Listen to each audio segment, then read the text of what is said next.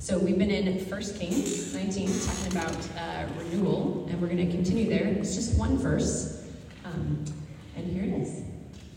And he arose and ate and drank, and went in the strength of that food 40 days and 40 nights to Horeb, the mount of God. There he came to a cave and lodged in it. This is the word of the Lord. Amen. I'm going to begin a little bit differently today. I'm going to begin by reading us a children's story. This may be the main thing you remember all day, and that is okay. But this is a book called We're Going on a Bear Hunt. We're going to catch a big one. Okay, so here, let me dive in. We're going on a bear hunt. We're gonna catch a big one. What a beautiful day. We're not scared. Oh no, grass. Long, wavy grass. We can't go over it, we can't go under it. And this is where you say it with me. We've got to go through it. Thank you. Swishy, swashy, swishy, swashy, swishy, swashy. Yeah, that's right. We're going on a bear hunt. We're gonna catch a big one. What a beautiful day. We're not scared. Uh oh, a river. A deep, cold river. We can't go under it. We over it. We can't go under it. Oh no. We've got to go through it. Good job. Splish, splash, splash, splish, splash. If anybody wants to do that part, you can do that next time. Okay, we're going on a bear hunt. We're gonna catch a big one. What a beautiful day. We're not scared. Uh oh, mud. Thick, oozy mud. Can't go over it. Can't go under it. Oh no! We've got to go through it. It's my favorite. Squirt, squirt, squirt, squirt, squirt, squirt, squirt, squirt. Muddy shoes. We're going on a bear hunt. We're gonna catch a big one. What a beautiful day. We're not scared. Uh oh. A forest. A big, dark forest. Can't go over it. You can't go under it. Oh no! We've got to go through it. Stumble trip, stumble trip, stumble trip. We're going on a bear hunt. We're gonna catch a big one. What a beautiful day. We're not scared. Uh oh. A snowstorm. A swirling, whirling snowstorm. Can't go over it. We can't go under it. Oh no! We've got to go through it. Ooh, ooh. I'll do that once. That's enough. Okay, we're going on a bear hunt. Yes, I'm still going. We're gonna catch a big one. What a beautiful day. We're not scared. Uh oh, a cave. A narrow, gloomy cave.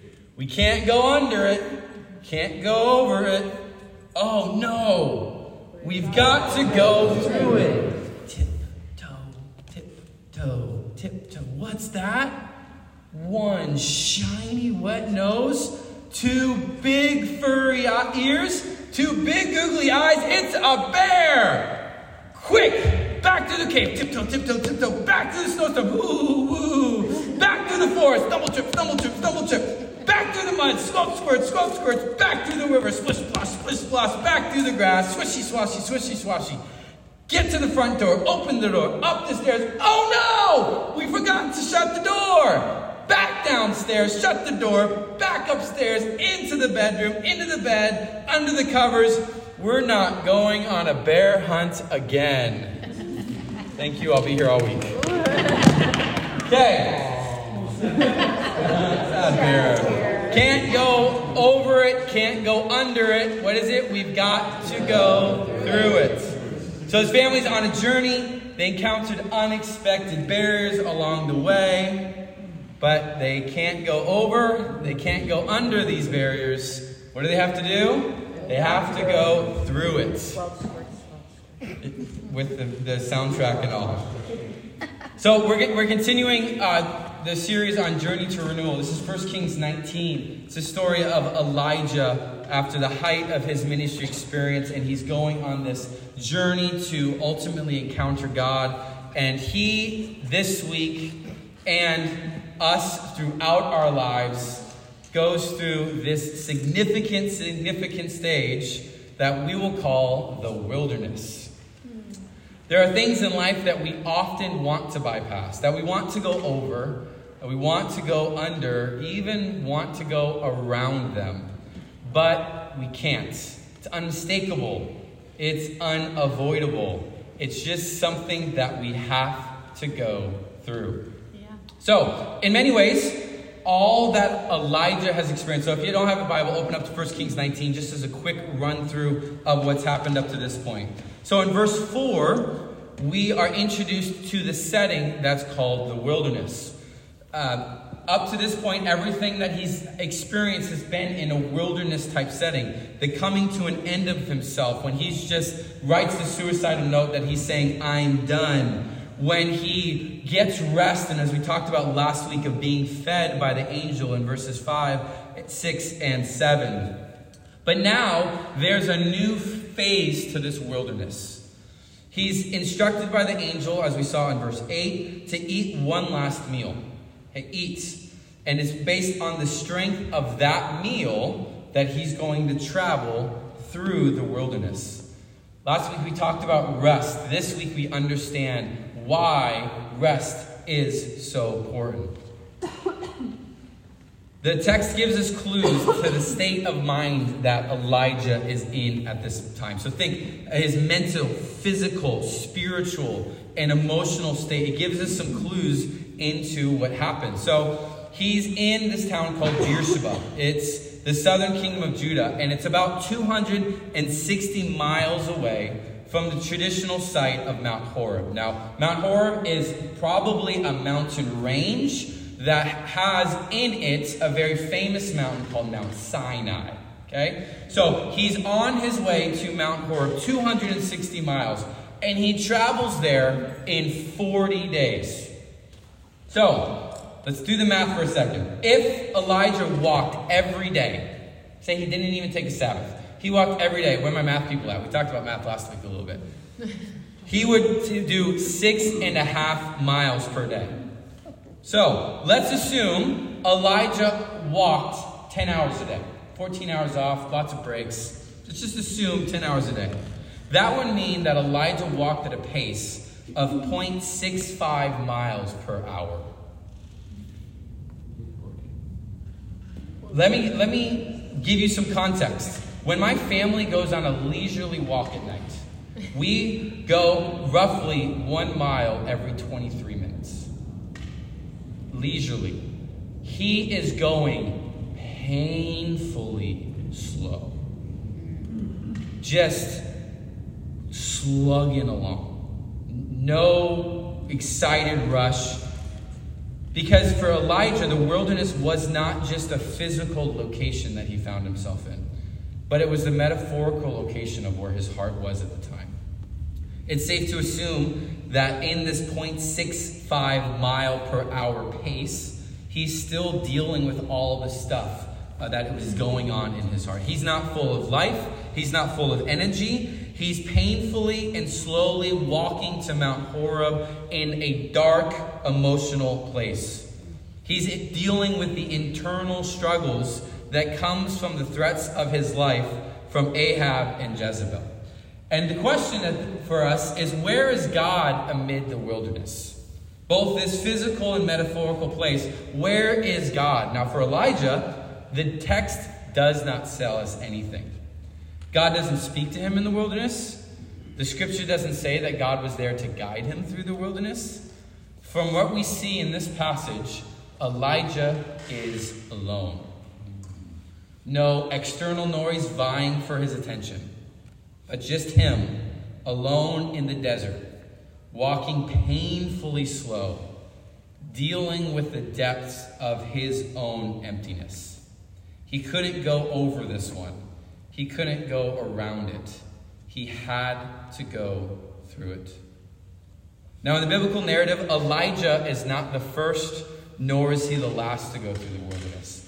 Now, the author is intentionally making references here that if you had a hyperlink, you could press the hyperlink and it would take you back to, first of all, it would take you to the story of Moses. So let me give you a quick backstory of Moses, who also experienced wilderness multiple times.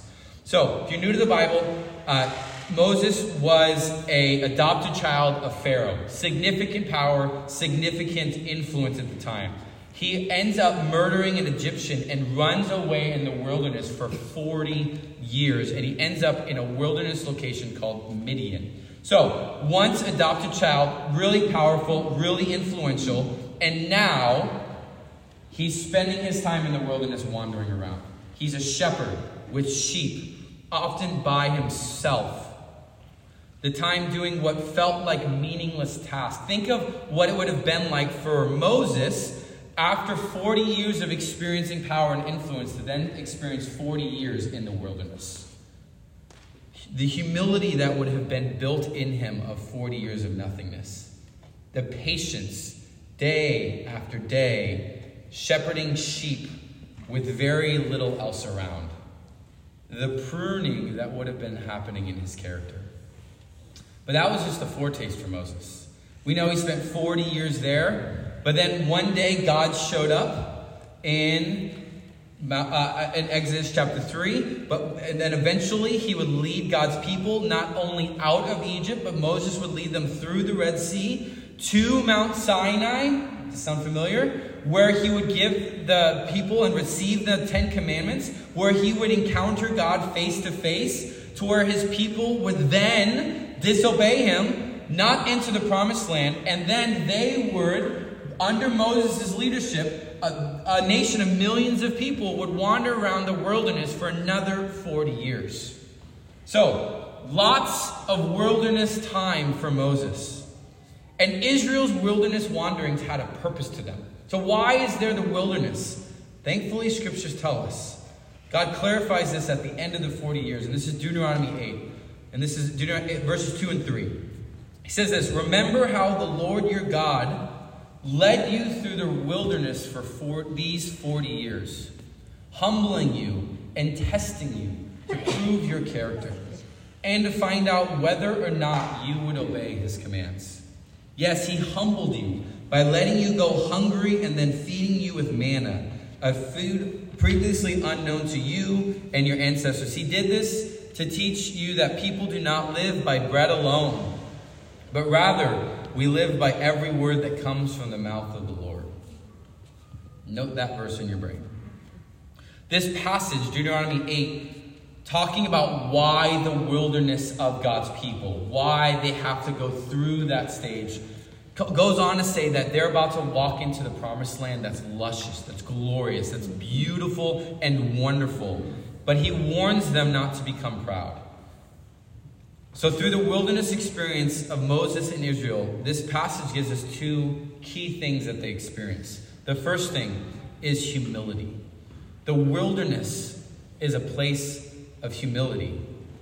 It's to remove any pride that was found within them and within us. Those times in our life where things don't make sense, where we're not experiencing the luscious promise that God has given us, when we are feeling like we're just wandering through it, the dark, hard, difficult times of life that we all experience. The first thing that God does with them, He uses it in our lives so that we don't forget who is God we don't forget that that is not us. So that we would depend on Him. And remember, it's Him that any success or health comes from. Look at Deuteronomy 8, verse 17 and 18. He did all this so that you would never say to yourself, I have achieved this wealth with my own strength and energy. Remember the Lord your God. He is the one who gives you power to be successful in order to fulfill the covenant he confirmed to your ancestors with an oath. How many of you right now would you say, I'm a pretty prideful person? Not many of you, right? Like some in some ways, but like I've come to discover that most of the time we wouldn't don't find ourselves prideful in the moment. It's years later when we look back at our younger selves and we're like, oh my goodness, I was so proud. Right? It's like when you look back at what you once were thinking, or what you once went through, or what you once thought you could accomplish without God's strength. And then you go through the wilderness experience. And then you look back and you say, My goodness, look at the ego I had there. Keep in mind, your future self will be looking back and thinking the same thing. Secondly, if first, the wilderness experience of, of this difficulty in life is not only about humility, it's secondly a place of testing our character. It says that in Deuteronomy 8 passage. For Israel, it was a pruning of a rebellious generation so God could have his people follow him. The wilderness experience in our lives is a pruning the parts of our lives that cling to something or someone other than Jesus, where we realize that we must live by the Word of God alone. This isn't something we can go around or go over, we've got to go through it. Scripture often, scripture often talks about idols in our hearts. Historically, these are false gods that were carved as wooden images. Now, we don't have that. I don't think anybody here in your home has a little wooden statue of a false god. But we still have idols of our hearts that we look to fulfill what we're longing for. Oftentimes, these idols are very, very good things. It's your job, your relationships, your dreams, your marriage, your kids. It could be all different types of things. But often, what happens is when they become idols, it's because we've exaggerated their goodness to be a state status of God in our lives. We have to oftentimes we have to go through a wilderness experience when these idols of our lives let us down, where they show their true face, where we think, man, if I get this, then I will fill in the blank. And then you get to experience what it's like when you get that and you're still feeling empty. Oftentimes, the wilderness is to prune us so that we will recognize the sin of false worship and ultimately that we get to experience the goodness of God. So in Israel, we see two reasons for the wilderness a humbling and a pruning. But I think we get to see a third one I think is important for us. And we see that in the life of David. And it's not about pride or pruning, this one's about preparation. So if you know the story of David, David was a shepherd out in the middle of the wilderness. He's one of the youngest of Jesse's family lots of older siblings. So Saul, who is king, disobeys. Samuel, the prophet, has to go and anoint a new king to replace Saul. And God leads him to a house by a man of name of Jesse. So he's at Jesse's house, and Jesse brings out all the all the sons that he thinks could potentially be king. So like these are my sons that could be king. And, and Samuel goes through all of them and he says, It's none of those. Do you not have any other sons? And what's Jesse's response? Well, I have one more son, but he's out with the sheep. He's a shepherd. Where David's in a little bit of a metaphorical wilderness in his family. His father doesn't even think he's got the chops. Outcast, not called in. Once he was anointed, so David was picked, he was chosen, oil, anointed him as king. It was not a straight shot to the throne for David. It took David 15 years until he was able to ascend the throne. And if you read through the story of the life of David in the scriptures, which I encourage you to do, you'll discover that that 15 years was an extended wilderness experience oftentimes and sometimes literally on the run from his life in caves from the very person that he was supposed to take over kingship from. Wilderness experience. So for David, he was anointed, but he was not ready. The wilderness pruned parts of his heart I mean, he ends up being described as a man after God's own heart. The reason that God didn't like Saul, God was using the wilderness to prune that in David's life. Yes, but he was preparing him to lead in a new way that was more in line with God's own heart as opposed to what Saul was doing. So I want you to think about the promises that God has given you. Think of the times that you've heard God share with you things that you, He would have you do, or ways that you felt that He would move through you. And yet, there's these large chunks of time from promise to fulfillment, from anointing to ascension. Waiting for years like Abraham and Sarah for a baby. Waiting for years like David to do what God had called him, anointed him to do. Wherever we look in the Bible, we find God patiently leading people through wilderness experiences. Times where they don't get their desires met, where it's disorienting and where we're confused by what God is up to in the world. Have you ever had a moment where you're like, God, where are you? Like, I'm sitting here listening and I ask, seek, and knock. You told me to, but nothing. Where once what once made sense in your life no longer does. Where you even have beliefs that were just like, yeah, this is so solid, this is part of it, and then all of a sudden it's it's you're standing on rocky foundation. And you're like, wait a second, what's what's going on in me right now? In essence, wilderness is so we could learn to be more dependent on God. Hagar, Abraham, Moses, David, Israel, Jacob, Joseph, the list biblically goes on and on. When the promise of something is given, but the deliverance is years away. A wandering through the wilderness where God is at work even when we don't see it. So, what is our task while we are in the wilderness? How do we partner with God through these times of pruning and trust and deepening dependence? I can say our job is in one word, and it may be my least favorite word. It's the term wait. Psalm 37 is very instructive. So, in this passage written by David, there's two different words used for wait. And he uses it three times. The first one's in verse 7. 30, so Psalm 37, verse 7 says this Be still before the Lord and wait patiently for him. Fret not yourselves over the one who prospers in his way, over the man who carries out evil devices. Notice in the passage, there's a qualifier, a type of waiting that they are to do. It says to wait patiently. Now, this Hebrew word, for my Bible scholar nerd friends, the semantic range of this word, for those of you who don't know what that means, it means this word can be translated all these different ways.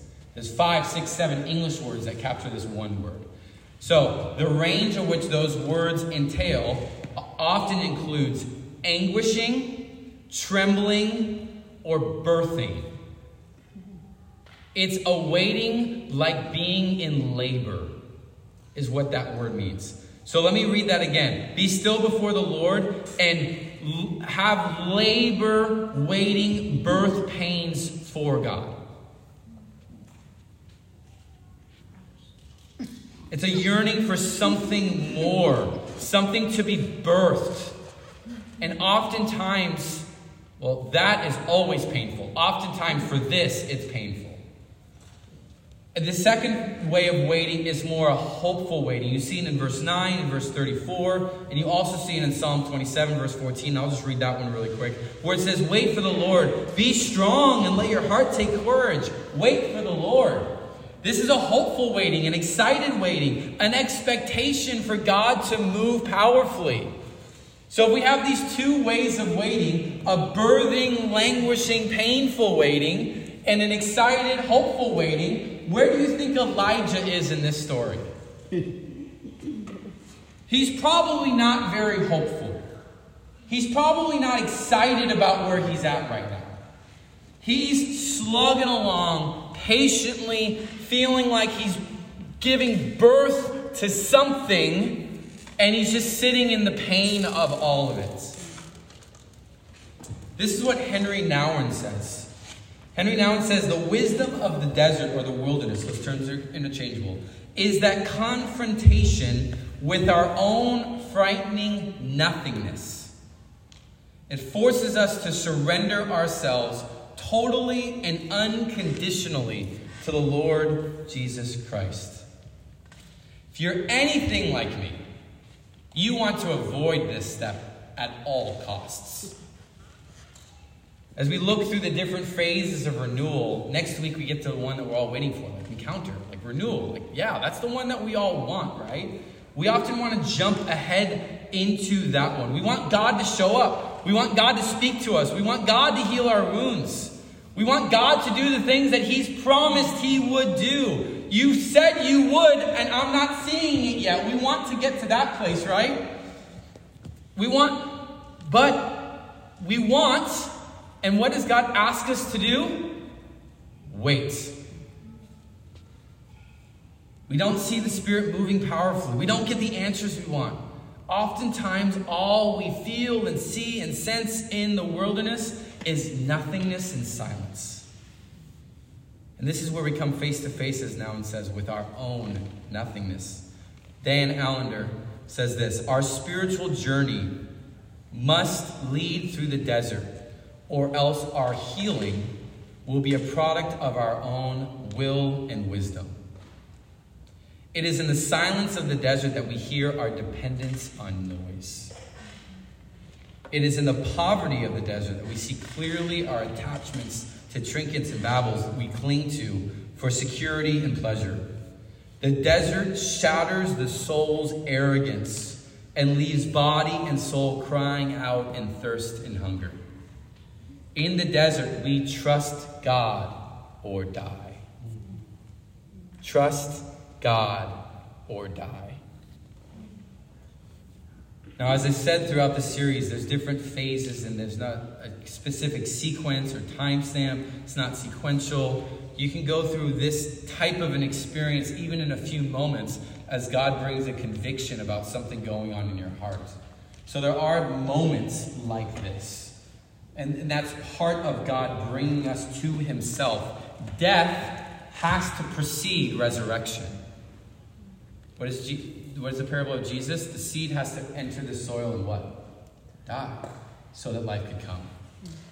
Now, that can happen momentarily, but I want to talk a, a little bit about the extended times of wilderness. The extended times, if you this is the place you find yourself.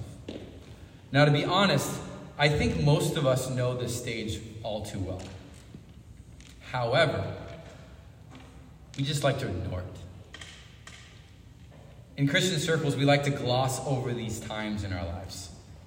We like to talk about the good, the bad. It's like, shouldn't we focus on joy? Well, yes, actually. The way your brain's wired, it's always looking for joy. That's why scripture talks about joy in the midst of what? Suffering. A ton. So much. So, yes, we need joy, but joy in the midst of wilderness. So we can't artificially rush past wilderness. We can't go over it. We can't go under it. We have to experience the depth of it. And maybe out of fear, we stay away from it. And I've heard this before because if we let ourselves go there, we'll feel like well, there's no way of ever going back. That we're about to enter this deep abyss and we'll just be falling and falling and falling, and there will be no one ever to catch us there. If I let myself feel those thoughts, go into that part of my story, if I let myself long for God in ways that I think He's leading me to, and I come face to face with that, I'll just experience nothing. God won't show up. God won't prove Himself faithful. And so, what do we do? We do everything we can to circumvent. We do everything we can to go around the wilderness, to go over it, to go under it. But what does that Allender quote say? Trust God or die. All of us have lived through a wilderness like experience of the last three years. The overwhelming stream of information causing a huge sense of disorientation, conversation with family members that turn sideways because of unexpected political turbulence, or even just the coming to an end of yourself. When you come face to face with your own heart and soul and you see the depths to which the depravity you weren't expecting to see.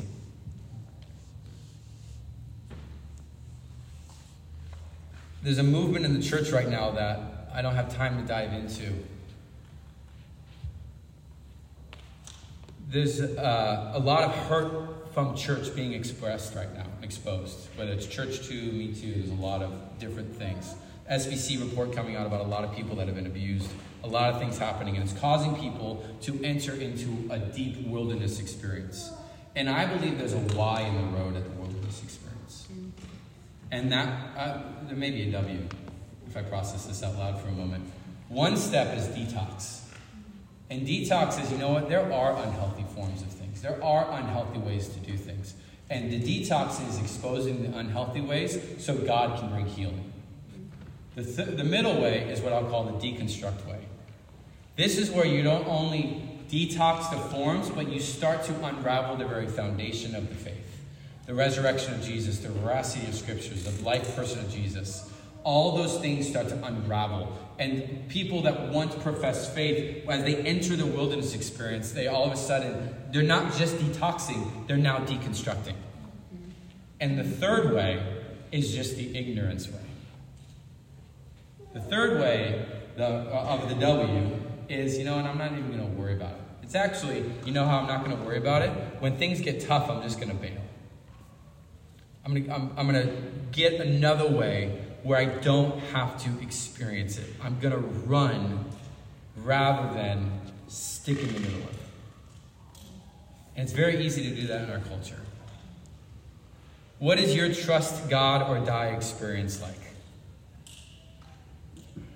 Have you felt that wilderness W where you're either detoxing and un, like unpacking things that have happened? Maybe, and I've experienced and I've had lots of conversations with people that are in that deconstruct stage. And honestly, if you're not in the wilderness experience right now, one of the best things you can do with somebody that is in a wilderness experience is to just sit and listen and not say a word. Don't solve, don't make it better. Just be present. It's amazing how far that goes in that spot. But where are you at right now? Where are you being pruned with no end in sight? Where running would be easier but less beneficial. Why is all this so important? You're like, man, this is not uplifting. but why is this important? Why is this needed in God's people? It's through the high pressure and heightened intensity that we get refined to be more pure form of our true self. For my ecology friends, this won't be news to you, but the rest of us non science oriented friends, let me give you a little nugget of knowledge. Car- carbon is the second most common element in the human body, only behind oxygen. Carbon is literally found everywhere. Now, if carbon deposits are hundreds of miles, between 90 and 125 miles below the Earth's surface. At that place, they're exposed to a, a, wilderness, quote unquote, type experience. High pressure, high temperature, high heat. What happens when carbon is in that environment? What do you get?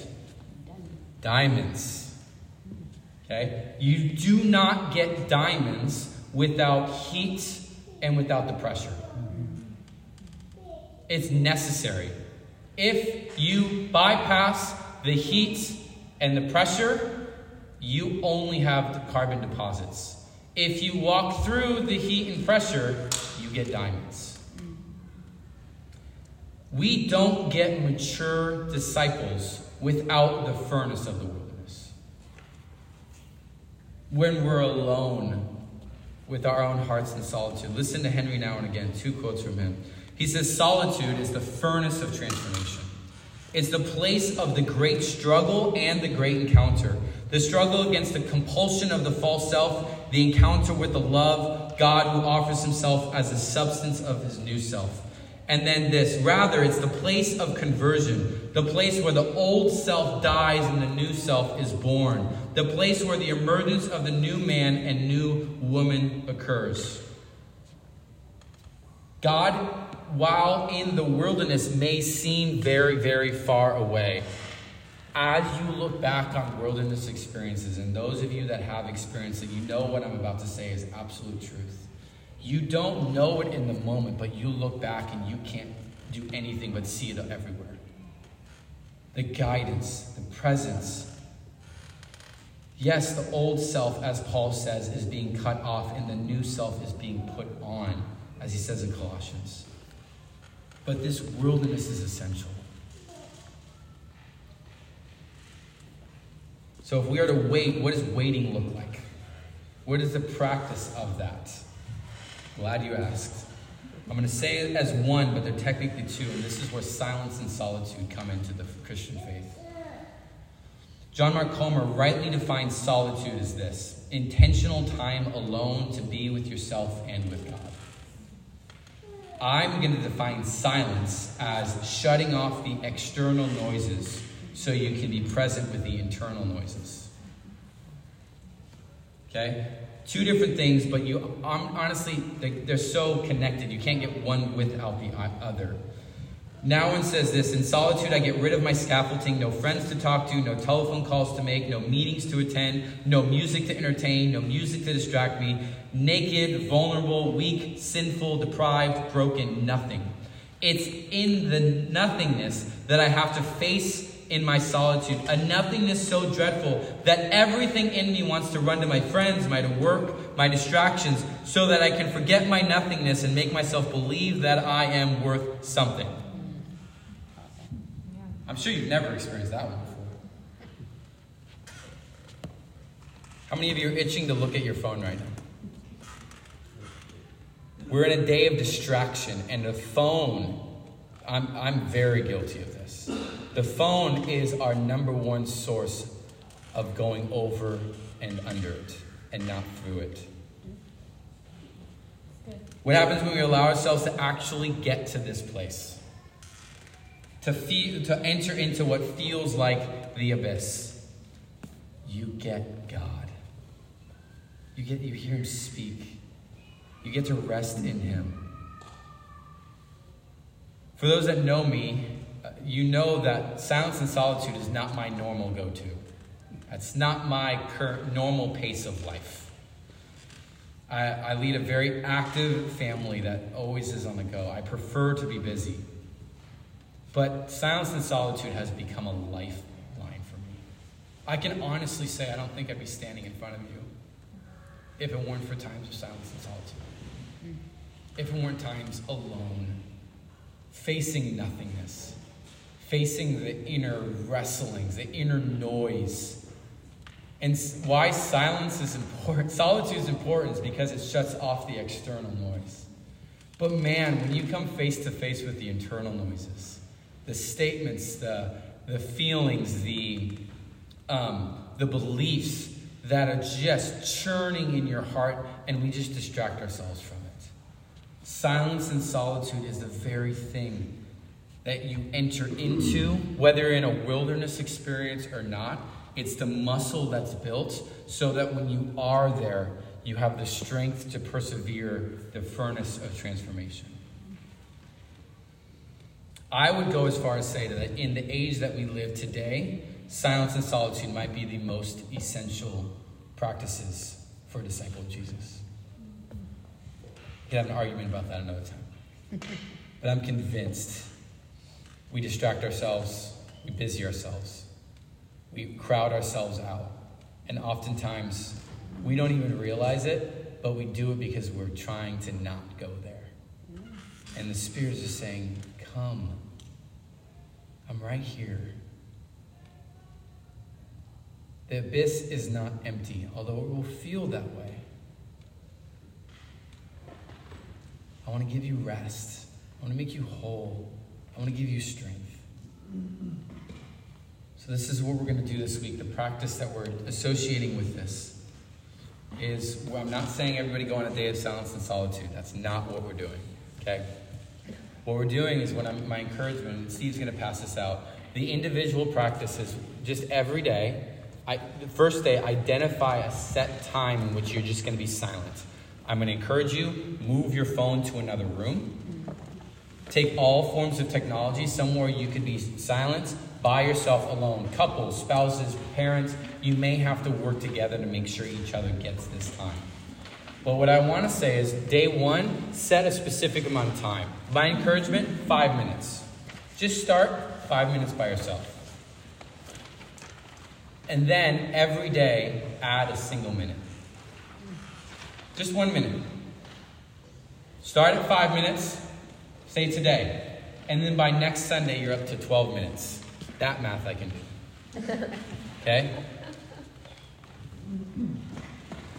You may have to, your mind, a uh, little nugget, and we're going to take, take a minute just to do it together. Your mind will wander. You will experience noisiness in your own soul. What is help, has been helpful for me is to identify a saying or a statement that as my mind wanders, I say the statement and it kind of regrounds me back into that center place. Make sense? Lord, I need you. I, I commit my, my spirit to you. That Whatever it is for you, into your hands I commit my spirit. Lord, help me. Whatever the statement is, it's a simple way as your mind wanders and you become aware of your wandering to bring you back to where you. If you get five minutes in day one and your mind was wandering the whole time and your timer goes off and you're like, I, I wasn't sounding at all, that's okay. Just do it again the next day. It's, there's no shame, there's no guilt in here. This is a slow process. This is one, and it's even hard to even speak this because this is one that takes years to develop. And that's okay. Start where you are. Just be present with God. If you need the emotional wheel, there's more of those in the back from the, this. Um, and if you aren't paying attention, if you haven't noticed yet, all of these are in practices work together. Why do you need to have build emotional wealth, uh, health and articulation? Because when you get to the wilderness, you're going to experience a lot of them. You need to be able to learn how to bring those to God and for Him to be present with you in the midst of that moment. Why do you need to rest? Why do you need a Sabbath? Because this is work. This takes time. And my friends, oh, if you and I can learn to sit with this, if you and I can be okay with this sense of not being okay. If we can be there as the family of God where somebody's disoriented and you just are able to be present with them. Mm. Not solve it, not fix it, just be present. Trust the Spirit's work in their life. Yeah. Trust the Spirit that He's doing something, stirring in people in ways that you may not understand. If you can personally and we can corporately sit in this space, the type of renewal that we can experience is going to be profound. But we can't go over it. We can't go under it. We have to go through it.